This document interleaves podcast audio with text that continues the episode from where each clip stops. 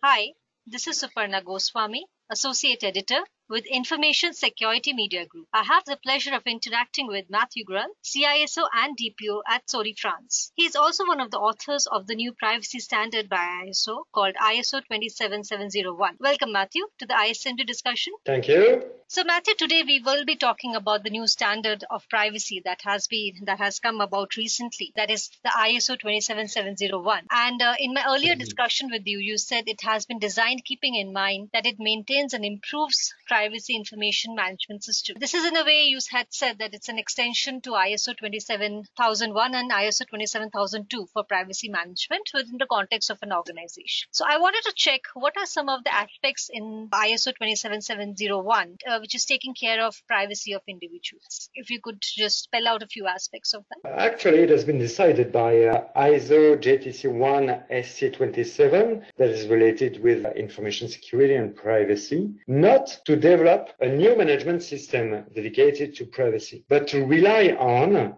and extend ISO 27001 about Information Security Management System, ISMS. Indeed, uh, many systems, many risks, requirements and controls are similar in the information security field and in the privacy field, actually. But the goals are actually different. ISO 27001 only address risks on, on organizations, including those related to legal issues or compliance. Still, there was, I would say, a huge lack for addressing impacts on individuals and especially privacy as asked by different regulations such as GDPR in the European Union. Those regulations require organizations to put themselves in the shoes of people like they all are by the way. Thus, 27701 mainly adds two things to 27001 and 2702. The first thing is the requirements. We need requirements to consider impacts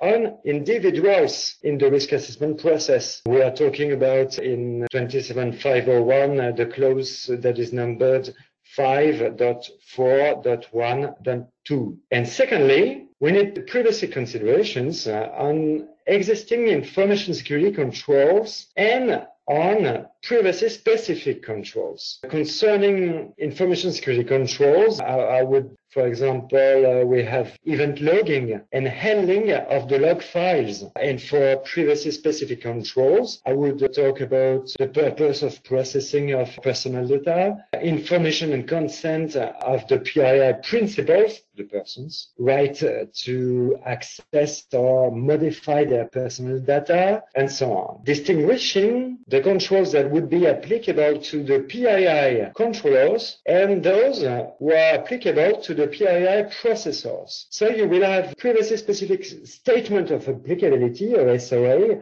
in addition to your current information security SOA. That would be my answer. Okay, so I understand that privacy by design is an important element of uh, ISO yeah. 27701 and also privacy by design is something that is getting increasingly spoken about. So how can this be achieved or how can organization work towards it? What does the framework say? Well, first of all, I would say that uh, maybe nobody is ready, fully ready for that because uh, this is a very general issue in GDPR and other regulations. Uh, privacy by design is uh, designed by many people who each of them think that they know the, the real thing, but nobody knows actually, I guess. Well, uh, 27701 contains some controls related to the privacy by design principle. For example, uh, there is there is one principle: uh, the organization shall limit the collection of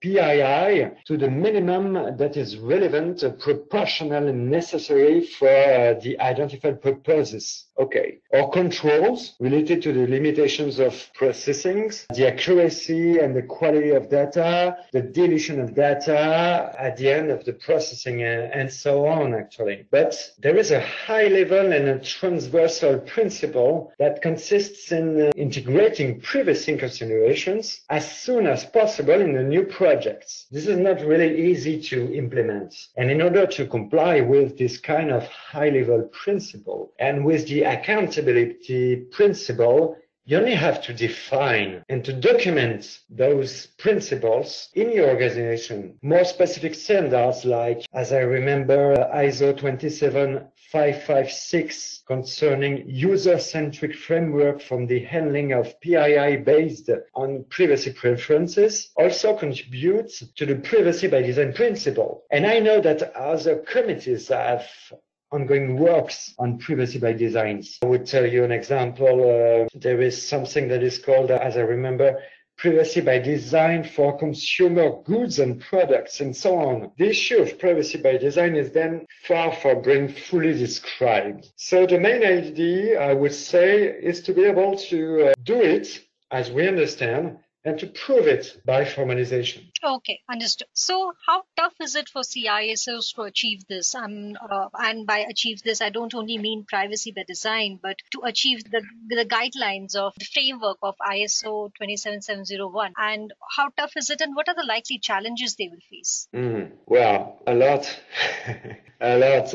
Actually, this is related to the fact that nobody is really ready for that and uh, really mature for that. But from a methodological point of view, perspective, we are talking about a management system like the others. If you know how to deal with an information security management system, for example, an ISMS, you will easily understand how to deal with ISO 27701. But you really need to rely on specific legal skills to be able to evaluate the proportionality of some privacy principles. For example, in order to decide whether or not a purpose is legitimate, of information is sufficient, or a retention duration is correct, uh, the collection of data is appropriate, or the controls are proportionate to the risks on individuals. We are only talking about risk on individuals. As a matter of, of fact, the challenge for a CISO is to be able to work with legal experts. And I can say that it's a very good thing uh, where it is possible in order to see things a bit more globally in a collaborative way. Well, this is quite easy for me since I am a CISO and DPO, but, but the main message uh, is to be able to work together, I would say. Okay. If yeah. an organization has complied with GDPR, will it be easier for them to achieve this framework? Well, I would say that uh, those in line with management system issues in an easier path than uh, those who are not. And compliance is relative. Actually, compliance is concerning uh, the way to uh, work the way to plan things and not necessarily on the way of doing things well or not. Actually, with the GDPR, for example, it is not at all possible to be sure to be compliant. And for data protection authority, it is not possible to, to be sure that uh, data controller is compliant or not. This is now, in our current time, a matter of planning things and proving things. So the main issue between behind all of this is the way you succeed in uh, justifying things. So you will always need uh, to think about specific issues uh, concerning each systems that you are launching and you will have to write something to formalize something on each of these systems